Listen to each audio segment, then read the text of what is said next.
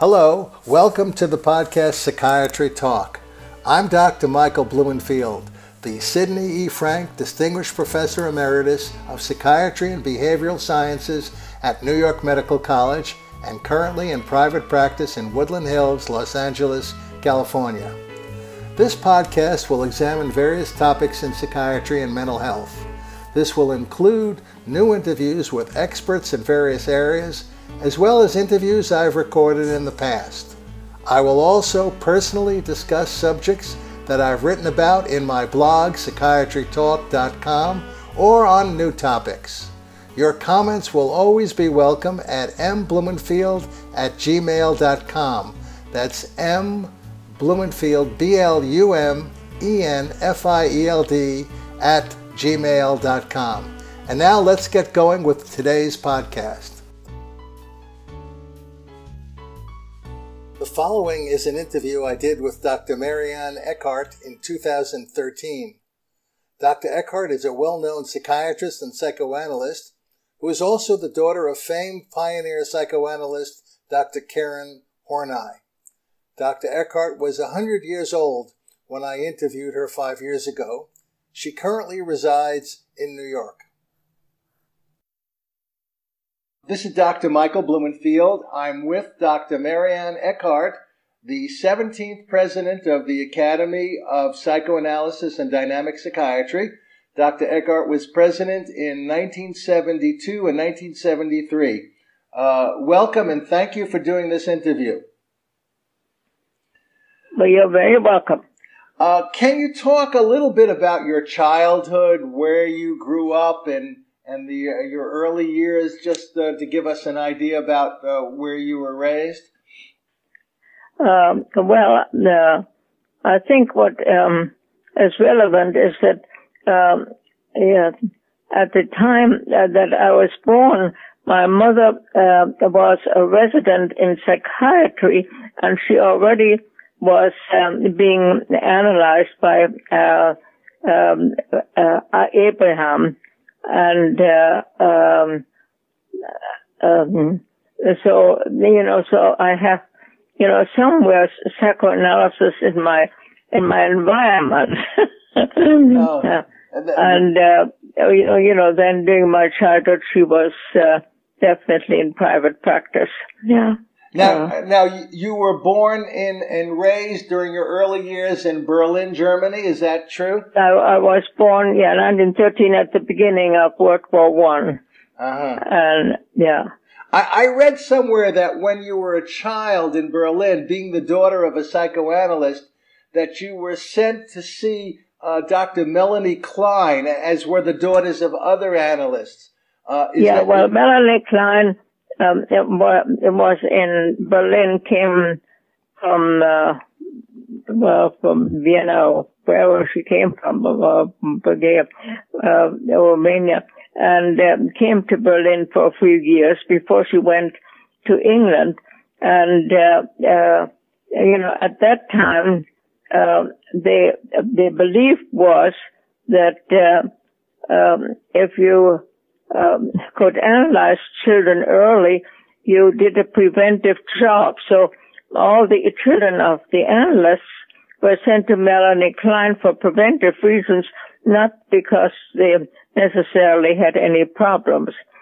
But uh, uh, basically, it was, um, you know, in my memory, a completely uh, ridiculous ritual because uh, um, I, I went to see her and was uh, lying on the couch. I was 10 or 11 years old. And, uh, um, I would tell her, uh, what happened from the time I left her to the time, you know, I was, came with her. And she sort of never seemed to, um, object to that. And, and I had a good sense of timing, so 10 minutes before our, our, our session was over, I would stop and she would then tell me something about, uh, you know, I don't know, something that's related to, uh, uh, you know, that whatever, whatever I was doing had some sexual meaning. and um, you know, so I took that in my stride, but that it was really a totally meaningless procedure. And I was very glad when she left. okay, well, thank you for that for that memory. Well, what yeah. made what made you decide to become a physician? Uh, well, um, well, the, the, I became a physician. Um, you know, at the time, um, you know, one in I was still in Germany when I graduated from from the gymnasium at uh, 17, and then one entered the university, and one had to choose um, uh, really already uh, a discipline. So the choices were that one went, you know, became a teacher, or one, uh, you know, went into law, or so. But you know, a lot of the really also my schoolmates there, uh, the girls, we, we went into medicine, um, because that's of all, you know, it seems still the best choice that we had. So it, it was, you know, you know, we were really too young to decide and, and, um, you know, there was no period like college, uh, because, uh, we really didn't get, get much, um, teaching in the liberal arts. uh-huh. And and when did when did you uh, come to the United States and and then uh, and what you were know the after, what were the circumstances? Well, after, yeah, after you know my pre preclinical years, my my mother was yeah. This is very important because my mother really had the good fortune to be asked by Franz Alexander, who had been in Berlin before, um, to come uh, to the States in 1932 um, to be a co-director with him of the first uh, psychoanalytic institute, which he founded in Chicago. And uh, that was really, you know, and, and, and um, given given the political situation, it was very fortunate.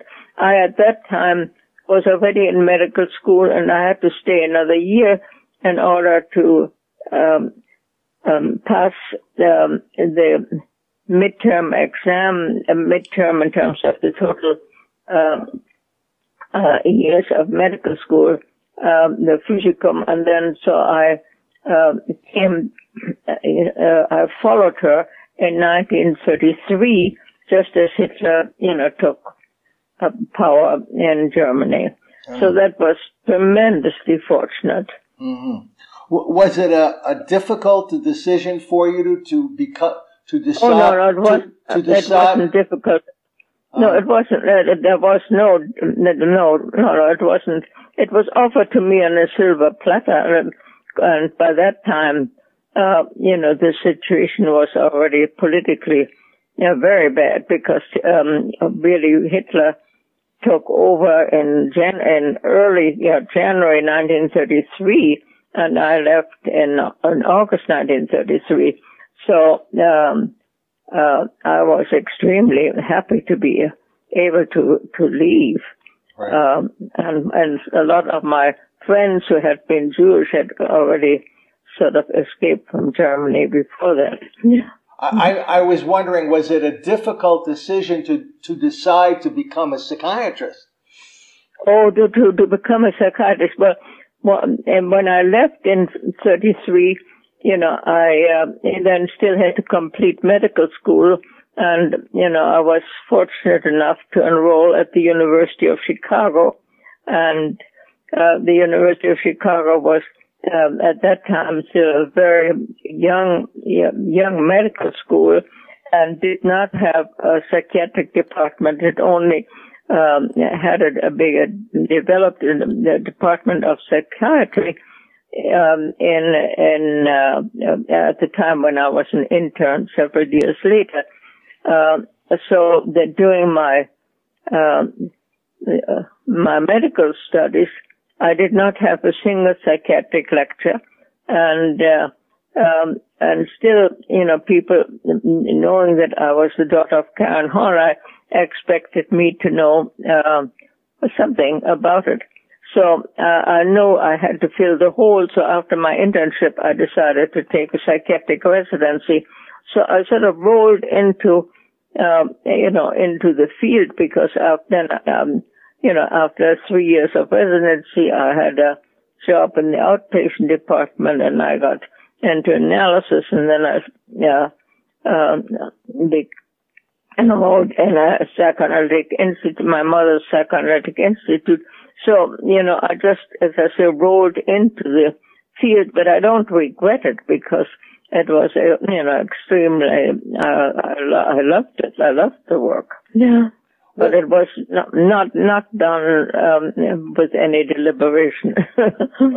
what, what was the field of psychiatry like during your training? Uh, I don't, I, uh, I don't know how to answer that question. Okay, were, they doing uh, electric shock therapy? Uh, were there were there, were there organic types of treatment, or was it mainly um, psychoanalytically oriented in, in, in the environment that you were in? Well, um, in the well, when I went, uh, well, I went was um, a resident at the Payne Whitney Clinic under um, that was run by us by Oscar Diethelm, and he was a student of uh, uh, uh of um, Adolf Meyer. So um, you know, and Adolf Meyer sort of developed really an interest in psychotherapy, though he was not for psychoanalysis. Um, and uh, uh, and uh, no, uh, and, and, and at the Payne Whitney, they didn't do any shock therapy. There, there was just sort of some residential treat, treatment.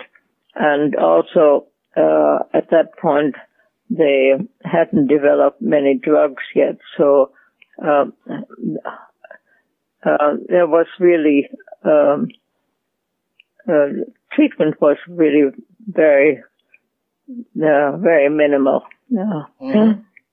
And and of course, at that time, uh, Sigmund Freud was was alive and was uh, was writing, and uh, uh I know he also came to the United States uh, briefly. Um, so I assume you were very aware of the things that he was writing and talking about at that time. Um, yes. Um, yeah. Well Yes, but that was, you know, at the time when I began to enroll and uh, the, the uh, uh, you know, in the organization that my mother had uh, uh, had helped help found. Uh, that, that was a very, you know, she had already developed her own ideas, and she had been uh, she had res- uh, resigned uh, uh, from the New York Psychoanalytic Association because they withdrew her teaching privileges, and because she had, um, um, you know, developed her own ideas and had um, I had published a book that was called New New Ways in Psychoanalysis. So basically, I was not um, based um, in, yeah, with much of a knowledge of Freudian theory. Um, I was really much more nourished by uh, by the dissenters. Ah, okay. And uh, you mentioned some of your your teachers? Are, there any other teachers or supervisors who influenced you during your training and during your early years in the field? Yes, well, there was um, in my analyst was Erich Fromm, so I was very much influenced by by him, and especially, you know, at the time when I was in analysis here, he um, had just published Escape from Freedom, and uh, um, but I, you know, was later I read many of his other books, um, and then there were were the I was close with also um, Clara Thompson, who um, really helped found the William Alanson White Foundation uh, Institute, and she was related to Sullivan, and I also heard some lectures by Sullivan. So I was influenced certainly by Fromm and by Sullivan, and um, as I say, really much more by the the people that broke away from Freud and by uh, really Freudian term, Freudian ideology, you know, itself. Uh-huh. And uh, and my mother developed, of course, her own school of thought, and the influence on me was, uh, you know, that because there were then so many splits in the organization because the there's then uh, really very much uh, and you know the tension developed um, uh, you know in, in between the dissenters and uh, um, I uh, became very much aware that uh, you know that that I was not going to belong to any ideological school because uh, pa- patients, uh, you know, were, uh, I mean, the patients were not theory and that, uh, you know, schools were really there as guides, but not as something to belong to and, uh, and to be used as, uh, a mark of, of identification. Yeah. Mm-hmm. Now, you mentioned the the uh, William Alanson White, and uh, and you, there was, of course, the split between the American Institute of Psychoanalysis, which I believe was your mother's group, and the Williamson William Alanson White Institute, and the Flower Fifth Avenue group. Do you? Yeah, the Flower Fifth Avenue group. Yeah, you know, you know, after my mother was, after her teaching privileges were withdrawn you know, she walked out together with Clara Thompson, also five other people, and then they immediately founded the new organization, the uh, Association for the Advancement of Psychoanalysis, and uh, and the Institute of the American Institute of Psychoanalysis, um, and uh, that organization started with a wonderful, you know, and to be, you know, there for uh, anybody who wanted to present any new ideas. But within the next uh, uh, three years, it split, you know, twice.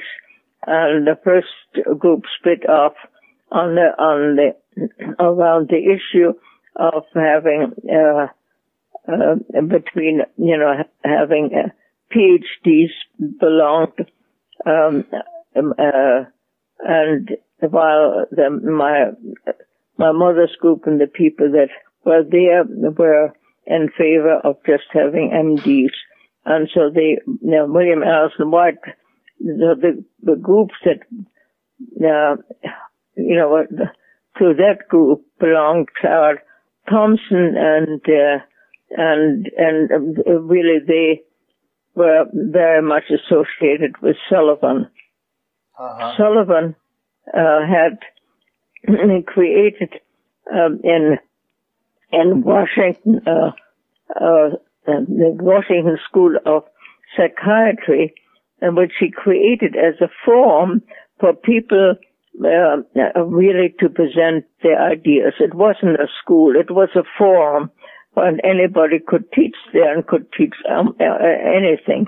And it was a lovely, very open-minded institution. And um, he had had the idea of, of um, the dream of uh, possibly establishing, you know, a, a, a branch of the Washington School of Psychiatry in New York. So when the split occurred, um, you know, Sullivan to organize really the William Alanson White Institute, but that was not a forum, but it became really an institute that uh, basically favored Sullivan's ideas. Yeah. Mm-hmm. And uh, and what do you recall about the founding of the American Academy of Psychoanalysis? Well, uh, after the splits which occurred between no, 40, 41 and 44. Uh, and there were some other splits. There was the group around um, uh, Brado and um, Kardiner and so on that uh, split off from the New York Psychoanalytic and and uh, became um, has a different name. Became a group associated with Columbia University, and there were also many other splits in other cities because the uh, uh, American Psychoanalytic Association had become very um, rigid and very orthodox. So in many cities, there, there, there was a ferment of uh, restlessness and a desire to have some freedom of uh, of ideas, so that uh, there were um, people really in uh, Chicago and in Boston and in Detroit and Los Angeles and New Orleans and Washington D.C. Um, that really favored, you know, were, were had a dream of really creating a new organization which would be an umbrella uh, really for all of these organizations. I mean, basically would be a forum, not not a training institute. So um, um, there was and there was a lot of enthusiasm in um, in the air uh, to form such a such an open forum, and uh, a lot of uh, uh, really careful consideration went into the creation of um, of the American Academy of Psychoanalysis, and um, I was there at the um, founding meeting of um, uh, um, um, at the at the no, I was there at the meeting when um,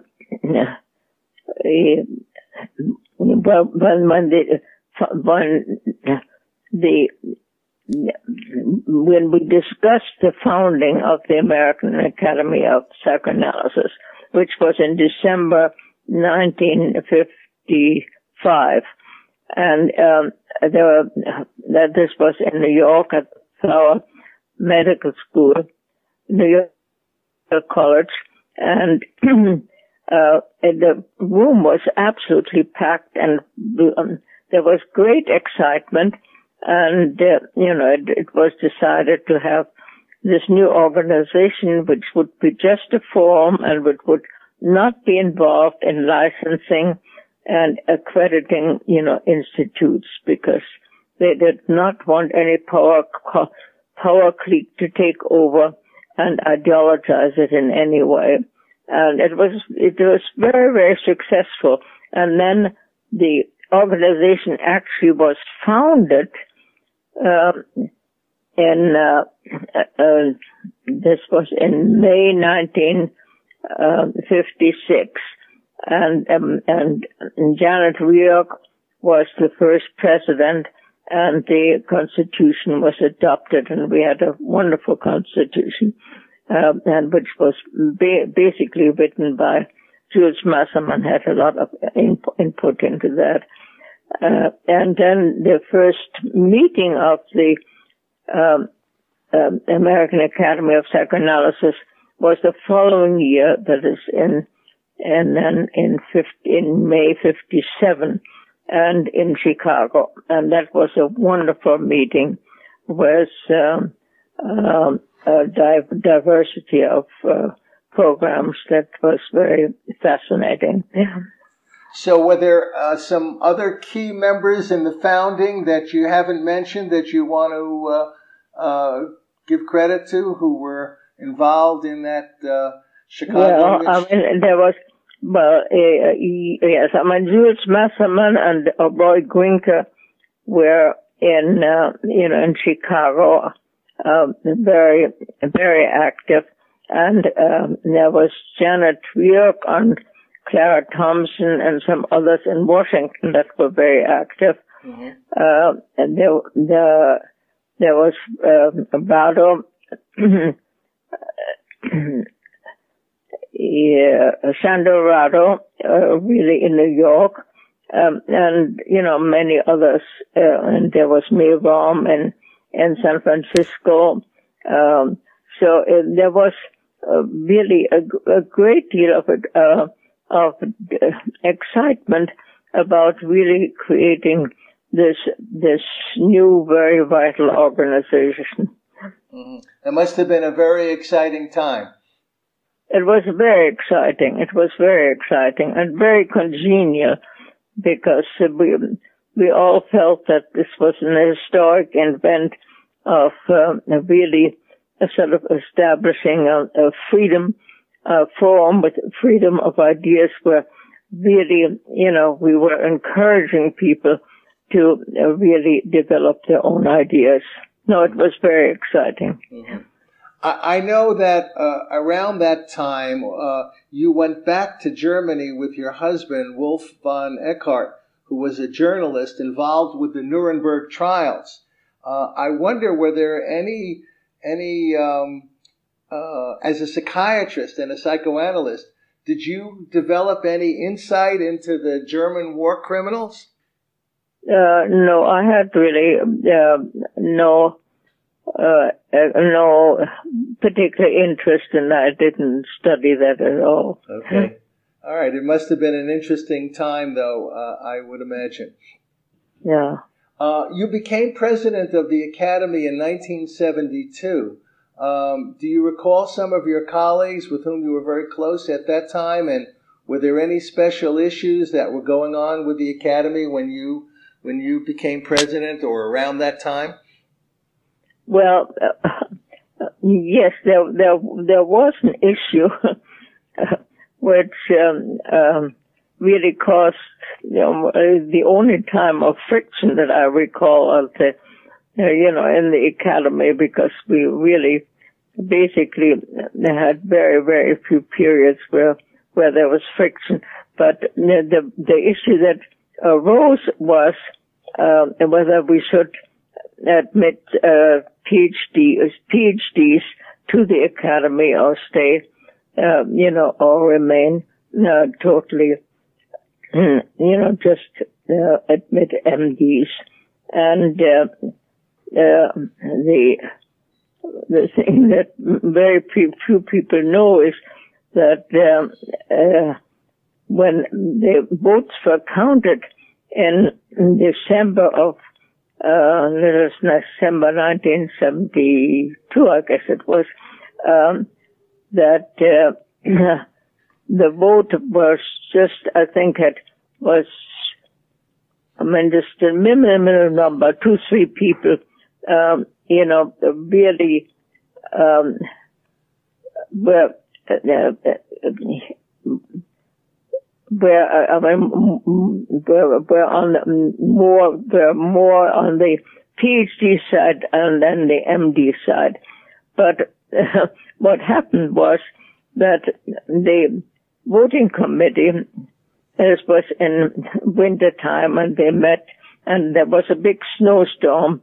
So you know one of the members you know came you know of the committee arrived late and the third member got stuck in the snow that only really one and a half people really sort of was there to tally the votes. And it was called it was um, um, decided that it was invalid. So uh, so uh, you know then and when it was the, the when we, we voted then in, in January, you know, really to make up for this invalid vote, the votes were in favor of the MDs.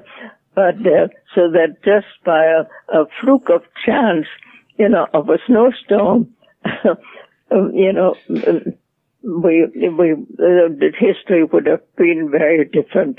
Yeah. Well, that's an interesting piece of history. Yeah. Uh, what type of practice have you had during the course of your career? Uh, you know, what, what what were some of the cities that you practiced, and did you special yeah. specialize well, in any type of work? No, I I had you know I had mainly adults. I didn't um, practice children, and I had always only private practice. uh, and I uh, didn't really in, live because I'm married and the competition of life, that was really much more convenient to have a, a, private practice where I could arrange my own hours. So, um, uh, uh, it, I, you know, that was, uh, I was very fortunate, I think, again, uh, because I was able to arrange my own time. Um, and you were raising um, children at the at the time, right? You had your uh, children. Uh, I was age, age months, yeah, and you know, and when they were very young, I, you know, would start practicing really at when they were yeah from I, I practiced in the morning and then I uh, until three o'clock and and then was available for them. And uh, you know after three and was able to participate in the PTA schools and the community and so on. And then when they grew up you know I extended my hours. And we I lived in I had a practice first started in New York and then we were overseas and then we came, we were 20 years in Washington and then after my divorce I went back to New York and was there again for 20 years. So, you know, so I have practiced, you know, I would say mainly in Washington and New York. Mm-hmm. You're still seeing patients now, is that, is that true? Yeah, well, yeah, and then at, uh, when I was 80, I decided to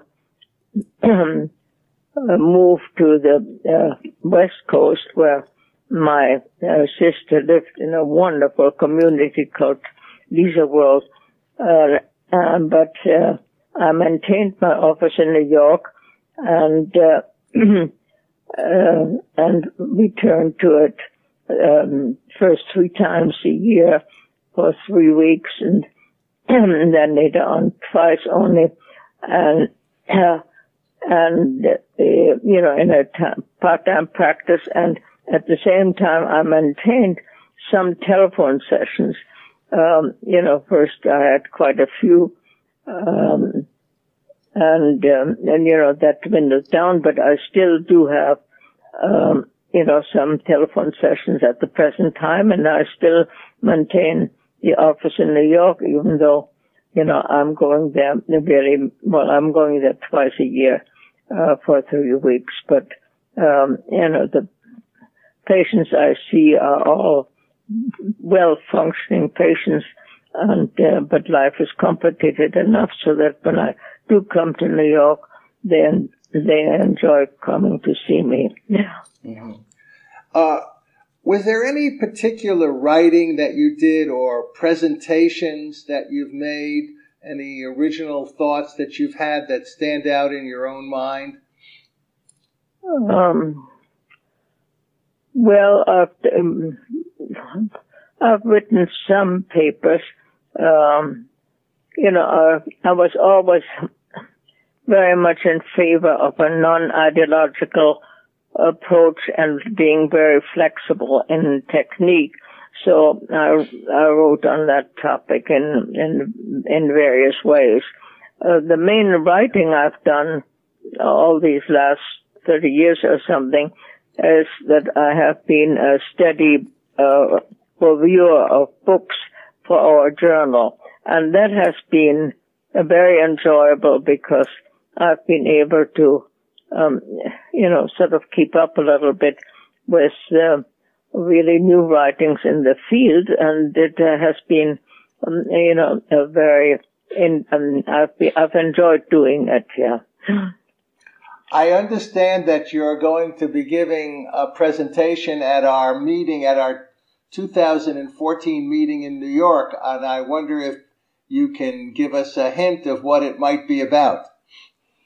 Well, what they, what um, uh, Scott Schwartz and um, Jerry Perlman asked me to do is that they wanted me to, uh, they called it reminiscence of a founding member, uh, and they wanted me to give them an idea of, um, the, of what I remembered about the changes in the field, you know, they say since the days of Freud. Well, so that I'm going to talk really about the, the difference in atmosphere between the analysts that uh, uh, were in were in Berlin and the analysts con- in contrast to the analysts in Vienna because the atmosphere was very very different. In Vienna, they were very much devoted to Freud and um, uh, you know tried really very much to protect really the um, uh, you know the the the the, the, the Freudian Freudian ideology. Uh, while in Berlin, they very much viewed psychoanalysis as a new science and felt that it really was very open to anybody's contribution. So, um, uh, you know, to, there, and it was, Berlin was really a very exciting time during the 20s.